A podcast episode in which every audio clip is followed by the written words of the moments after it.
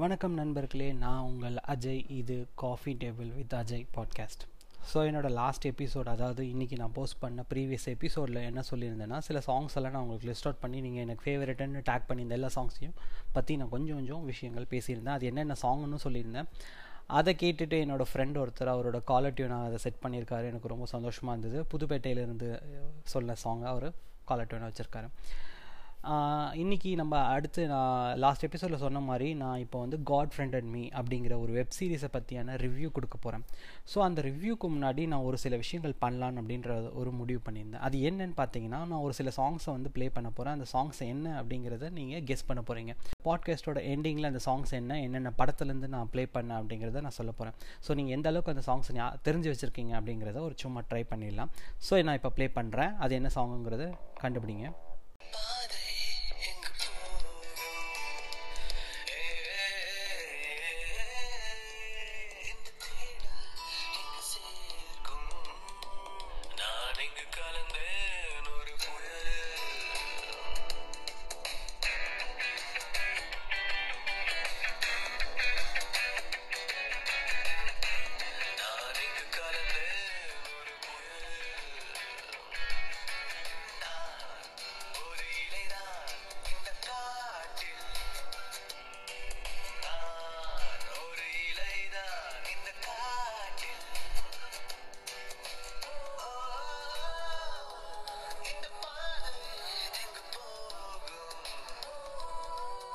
இந்த சாங்குக்கு நான் ஒரு க்ளூ கொடுத்துட்றேன் இது செல்வராகவன் மூவி தான். அதனால் நீங்கள் ஈஸியாக கண்டுபிடிச்சிடலாம். உங்களால் முடியுதான்னு ட்ரை பண்ணுங்கள் ஸோ இப்போ நான் அடுத்த சாங் ப்ளே பண்ணுறேன்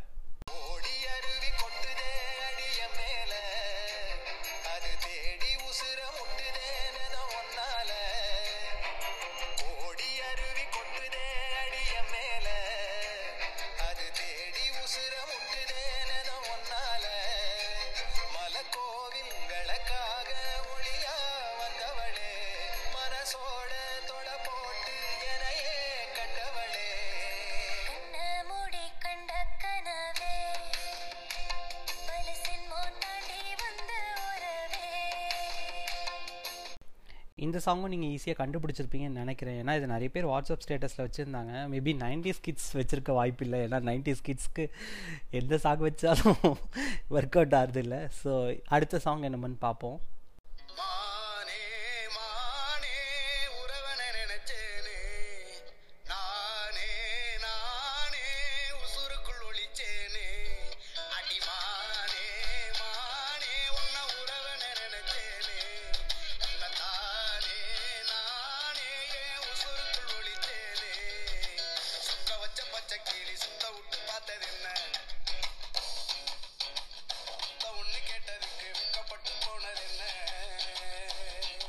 இது பழைய பாட்டெலாம் கிடையாது. தயவு செஞ்சு இது எயிட்டி சாங்ஸோ இல்லை நைன்ட்டி சாங்ஸோ ப்ளே பண்ணிவிட்டு அதை கெஸ் பண்ண சொல்கிறீங்களா அப்படின்னு கேட்காதீங்க. இது அவ்வளோ ஒன்றும் பழைய சாங் கிடையாது. ஒரு ஃபைவ் டு சிக்ஸ் இயர்ஸ்க்குள்ளே வந்த ஒரு மூவி தான். ஸோ அதனால் இது வந்து ரொம்ப ஓல்டு சாங்லாம் கிடையாது. அதாவது நான் லாஸ்ட்டாக ப்ளே பண்ண சாங் ஓகேங்களா ஸோ நம்ம இப்போ வந்து காட் ஃப்ரெண்ட் அண்ட் மீ அப்படிங்கிற வெப் சீரிஸோட ரிவ்யூ பார்க்கலாம். இந்த கதையை பற்றி நம்ம பேசணுன்னா முதல்ல என்னை பற்றி சின்ன விஷயத்த நான் சொல்லிடணும். நடுவில் என்னோடய வாட்ஸ்அப் ஸ்டேட்டஸ்லேயோ சரி இல்லை நானோ சரி ஒரு கடவுள் மறுப்பாளராக என்னை ப்ரொஜெக்ட் பண்ணிகிட்டு இருந்தேன். ப்ரொஜெக்ட் பண்ணேன்னு சொல்கிறத விட எனக்கு கிட்டத்தட்ட கடவுள் நம்பிக்கை கொஞ்சம் கொஞ்சமாக குறைஞ்சி போச்சு அப்படிங்கிறது தான் உண்மை. ஏன்னா நம்ம வாழ்க்கையில் நடக்கிற விஷயங்கள் இந்த வேர்ல்டில் நடக்கிற பிரச்சனைகள்லாம் பார்க்கும்போது எனக்கு சே இப்படி தான் நான் இவ்வளோ தான் நான் வாழ்க்கை? அப்படின்னு ஒரு வெறுப்பும் ஒரு சலிப்பும் தட்டிருச்சு அப்படின்னு சொல்லலாம். அப்படி ஒரு ஒரு ஏத்திஸ்டாக அப்படி மாறிக்கிட்டு இருக்க என்னோட மைண்ட் செட்டில் இந்த காட் ஃப்ரெண்டட் மீ அப்படிங்கிற ஒரு வெப் சீரிஸ் வந்து எனக்கு ஒரு ஒரு எப்படி சொல்கிறது ஒரு அட்ரிகரிங் பாயிண்ட்டாக இருந்தது அப்படின்னு சொல்லலாம். இல்லைனா வந்து ஒரு இன்ட்ரெஸ்டிங் வெப் சீரிஸாக நான் ஃபீல் பண்ணேன் அப்படிங்கிறத சொல்லலாம்.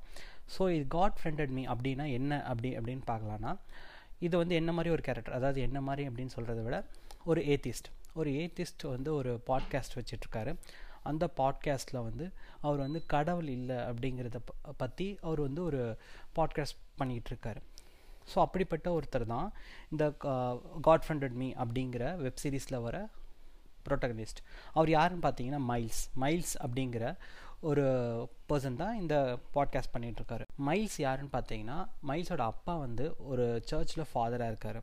ஓகேங்களா அவரோட அப்பா வந்து ஒரு கடவுளை ப்ரீச் பண்ணுற ஒரு பர்சன் பட் இவர் வந்து கடவுள் நம்பிக்கை இல்லாததுனால கடவுள் இல்லை அப்படின்னு சொல்லிட்டு ஒரு பாட்காஸ்ட் பண்ணிகிட்ருக்காரு அந்த பாட்காஸ்ட்டில் பார்த்தீங்கன்னா ஒரு இவர் ரிலேட்டடாக இவரை பத் இவருக்கு இவரோட மைண்ட் செட்டில் இருக்க பீப்புள்ஸ் எல்லாம் கூட்டிகிட்டு வந்து இன்டர்வியூ வச்சு அதாவது அவரோட அவங்களோட தாட்ஸை வந்து ஷேர் பண்ண வைக்கிறாரு.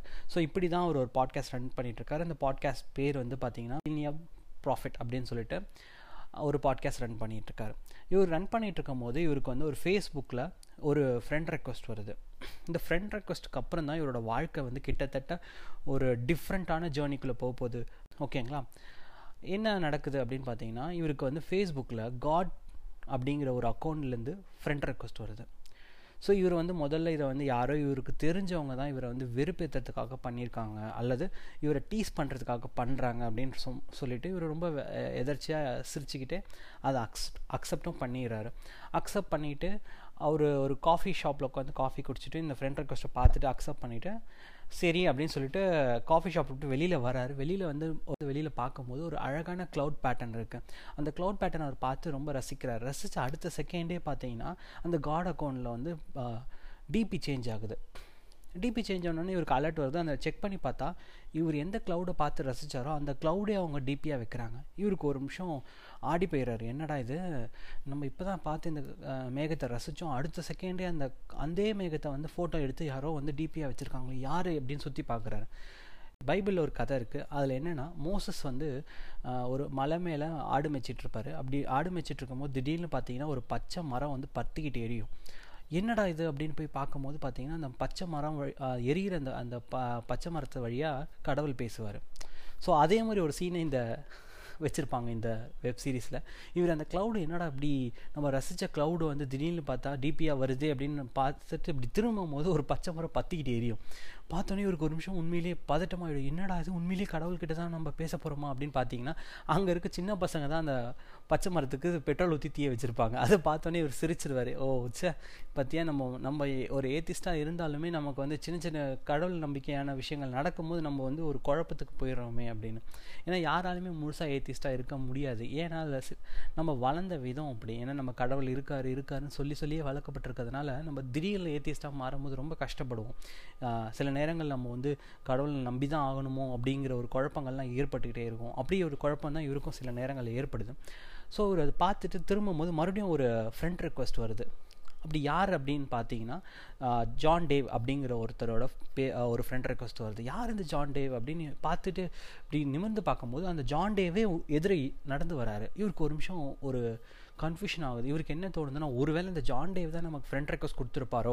காடுங்கிற பேர்லையும் அவர் தான் வச்சிருப்பாரோ? ஒருவேளை நம்மளை வெ வெறுப்பேற்ற தான் இவர் பண்ணுறாரு போல இருக்கு.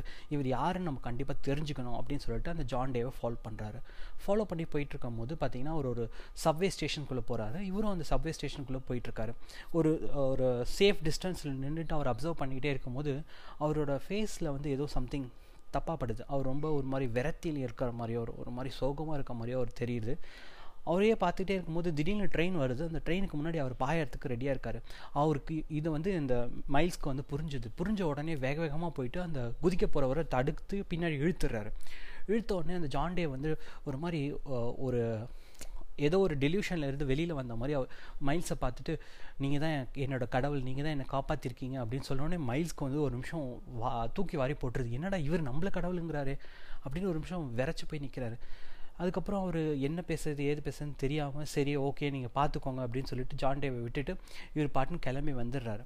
கிளம்பி வரும்போது இவரோட இவர் வந்து ஒரு ஒர்க் பண்ணுறது எங்கேன்னு பார்த்தீங்கன்னா ஒரு சாஃப்ட்வேர் கம்பெனியில் ஒர்க் பண்ணிகிட்ருக்காரு இவர் வந்து ஒரு டேட்டா கலெக்ஷன் டீமில் ஒர்க் பண்ணிகிட்ருக்காரு இவரோட ஃப்ரெண்டு ராகேஷ் அப்படிங்கிற ஒருத்தர் இருக்கார். அவர் பார்த்தீங்கன்னா அவர்கிட்ட போய் இவர் வந்து இந்த இந்த மாதிரி நடந்தது எல்லாத்தையும் சொல்லும் போது அவர் ரொம்ப சிரிக்கிறார். யாரோ உன்னை வந்து வேர்னட்டே ஹேக் பண்ணிவிட்டு உன்னை வெறுப்பேற்றிட்டு இருக்காங்க அப்படின்னு சொல்லும் போது அவர் என்ன சொல்கிறாரு எனக்கு நீ ஒரு ஹெல்ப் பண்ணணும். நீ ஒரு ஹேக்கிங் எக்ஸ்பெக்ட் தானே அப்படின்னு கேட்குறாரு உடனே அவர் வந்து ஏன்டா ஆஃபீஸில் கத்தி என் மானத்தை வாங்குற? தயவு செஞ்சு என்னை வேலைக்கு வெயிட்ட வச்சுடாத. பண்ணணும்? அப்படின்னு சொல்லும்போது எனக்கு வந்து இந்த ஃபேஸ்புக் அக்கௌண்ட்டை ஹேக் பண்ணி கொடு. இதுக்கு பின்னாடி யார் இருக்காங்கன்றதை கண்டுபிடிச்சி கொடு அப்படிங்கிறார்.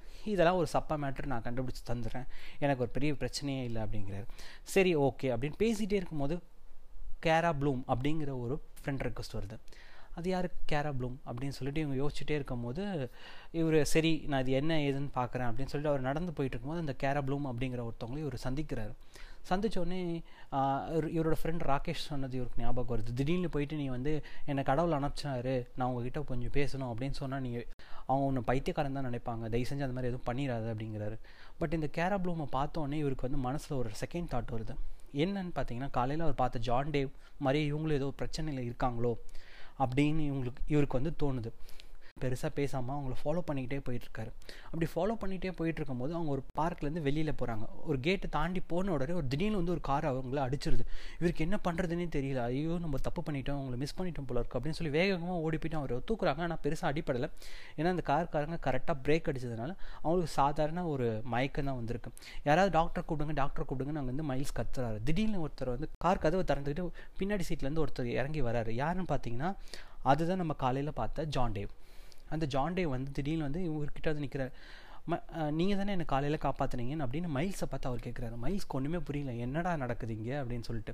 அவர் வந்து ஜான்டேவை பார்த்துக்கிட்டு ஆமாம் யாராவது டாக்டர் கூப்பிடுங்கன்னு அவர்கிட்ட சொல்கிறாரு உடனே ஜான்டே சொல்கிறாரு நான் டாக்டர் தான் அப்படின்னு. இவருக்கு ஒன்றுமே புரியல. என்னடா நடக்குது? நமக்கு டாக்டர் தேவைன்னும் போது டாக்டர் வராரு. ஆனால் அதே டாக்டர் நம்ம காலையில் காப்பாற்றின டாக்டராக தான் இருக்கார்.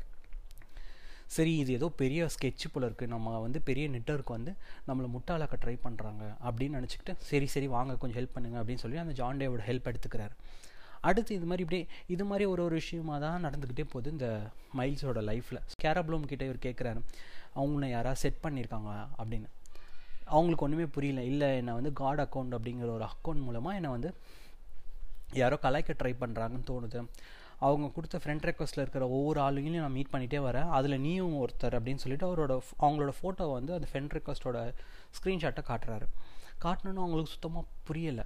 ராகேஷுங்கிறவர் வந்து மைல்ஸோட வீட்டில் இருந்துட்டு மைல்ஸ்க்கு கால் பண்ணுறாரு நான் உன் வீட்டில் தான் இருக்கேன். உன் சிஸ்டமில் ஏதோ பிரச்சனை. உன் சிஸ்டம் வந்து கண்ணா பின்னான்னு ஃபோட்டோஸ் வந்து ஸ்க்ரீனில் காட்டிக்கிட்டே இருக்குது என்னால் ஸ்டாப் பண்ணவே முடியல. நான் ஹேக் பண்ணணும்னு ட்ரை பண்ணி பார்த்தேன். அது என்னமோ தப்பு போய் தப்பாக போயிடுச்சு என்னோட சிஸ்டமில் இருக்க ஃபோட்டோஸ் எல்லாம் ஸ்க்ரீனில் ப்ளாப்பப் ஆகிட்டே இருக்குது பாப்பப் ஆகிட்டே இருக்குது அப்படின்னு கத்துறாரு.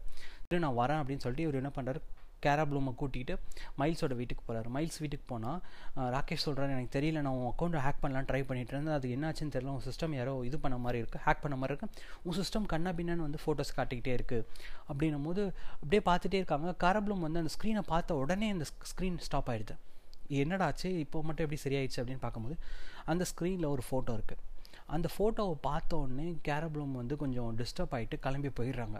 அவருக்கு ஒன்றும் புரியல இது என்ன ஏது அப்படின்ட்டு. அதுக்கப்புறம் தெரிய வருது அந்த ஃபோட்டோவில் கேரப்ளூமோட அம்மா இருக்காங்க. அதே ஃபோட்டோவில் மைல்ஸோட அம்மாவும் இருக்காங்க. இவருக்கு ஒன்றுமே புரியல இது ஏதோ பெரிய கன்ஃபியூஷனாக இருக்குது அப்படின்னு பார்த்தீங்கன்னா என்ன அப்படின்னு யோசிச்சுட்டே இருக்காரு.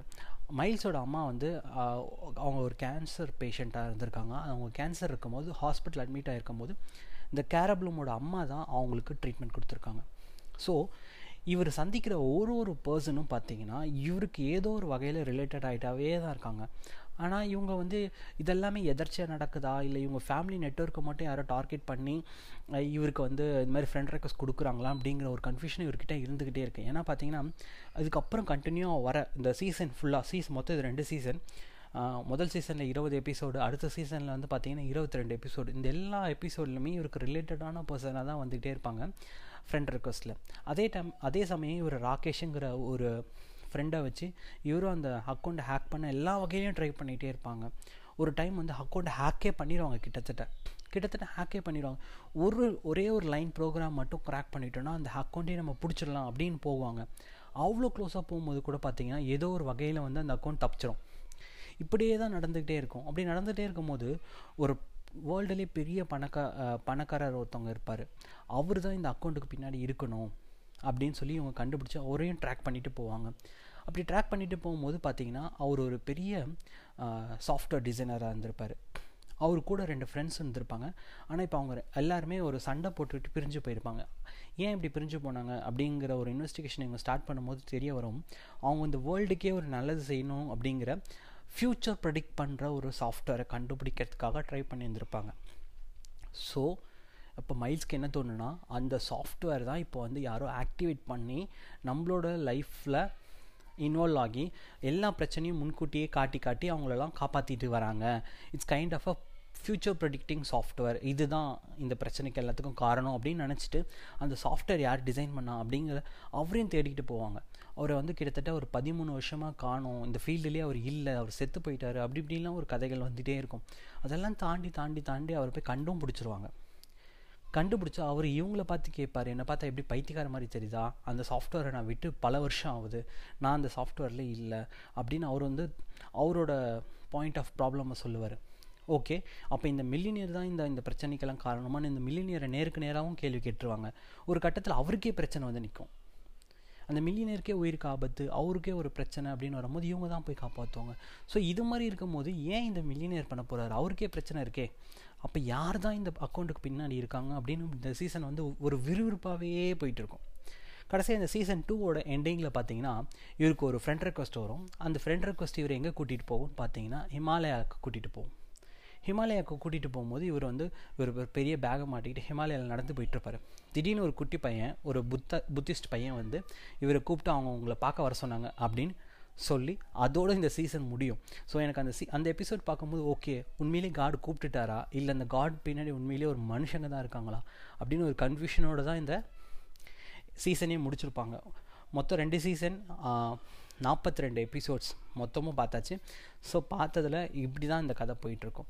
ஸோ ஒவ்வொரு வாட்டியும் இவங்க ஒரு ஒரு ஃப்ரெண்ட் ரெக்வஸ்ட் வரும். அது ரிலேட்டடாக இவங்க தேடி போவாங்க. அல்லது ஒரு சஜஸ்டட் பிளேஸ்னு வரும். அந்த பிளேஸ்க்கு போனால் அவங்க ஒரு இப்படியே ஒரு ஒரு புதிர் புதிராக போயிட்டே இருக்கும். இவங்க வந்து சால்வ் பண்ணுறது எல்லாமே ஒரு புதிர்களாக தான் இருக்கும். ஸோ இப்படி போகிற the God friend and me அப்படிங்கிற வெப் சீரிஸ் ஓகே ஃபைன் நம்மளோட வெப் சீரிஸோட எண்டிங்க்கு வந்துட்டோம். நான் ஆல்ரெடி சொன்ன மாதிரி நான் சில சாங்ஸ்லாம் ப்ளே பண்ணேன். அந்த சாங்ஸ்லாம் என்னென்ன அப்படிங்கிறத நான் இப்போ உங்களுக்கு சொல்ல போகிறேன் கண்டுபிடிச்சிருப்பீங்கன்னு நினைக்கிறேன். அப்படி கண்டுபிடிக்காதவங்களுக்காக நான் அந்த அந்த சாங்ஸ் எல்லாம் என்னென்னு அப்படிங்கிறத நான் சொல்ல போகிறேன் முதல் சாங் வந்து பார்த்தீங்கன்னா நான் வந்து ஆயிரத்தில் ஒருவன்லேருந்து இந்த பாதை எங்கே போகும் அப்படிங்கிற சாங் அடுத்து பார்த்தீங்கன்னா இது வந்து அது செல்வராகவனோட மூவின்னு சொல்லியிருந்தால அதுதான் ஆயிரத்தில் ஒருவன். அடுத்து வந்து பார்த்தீங்கன்னா நான் மெஹந்தி சர்க்கஸ்லேருந்து கோடி அருவி கொட்டுது அப்படிங்கிற சாங் ப்ளே பண்ணியிருந்தேன். அப்புறம் உரியடிங்கிற படத்துலேருந்து மானே மானே சாங் ப்ளே பண்ணியிருந்தேன். மொத்தம் நான் மூணு சாங் ப்ளே பண்ணியிருந்தேன். இதுதான் இந்த படத்தோட சாங்ஸ் தான். ஸோ நீங்கள் தயவு செஞ்சு இந்த சாங்ஸ் எல்லாம் வந்து ஒரு நல்ல ஹெட்ஃபோன் போட்டு கேட்டு பாருங்கள் உங்களுக்கு கண்டிப்பாக இந்த சாங்ஸ்லாம் ரொம்ப பிடிக்கும். அடுத்த வீக் அடுத்த எபிசோடோட உங்களை மீட் பண்ணுறேன் அது வரைக்கும் keep supporting keep sharing thank you very much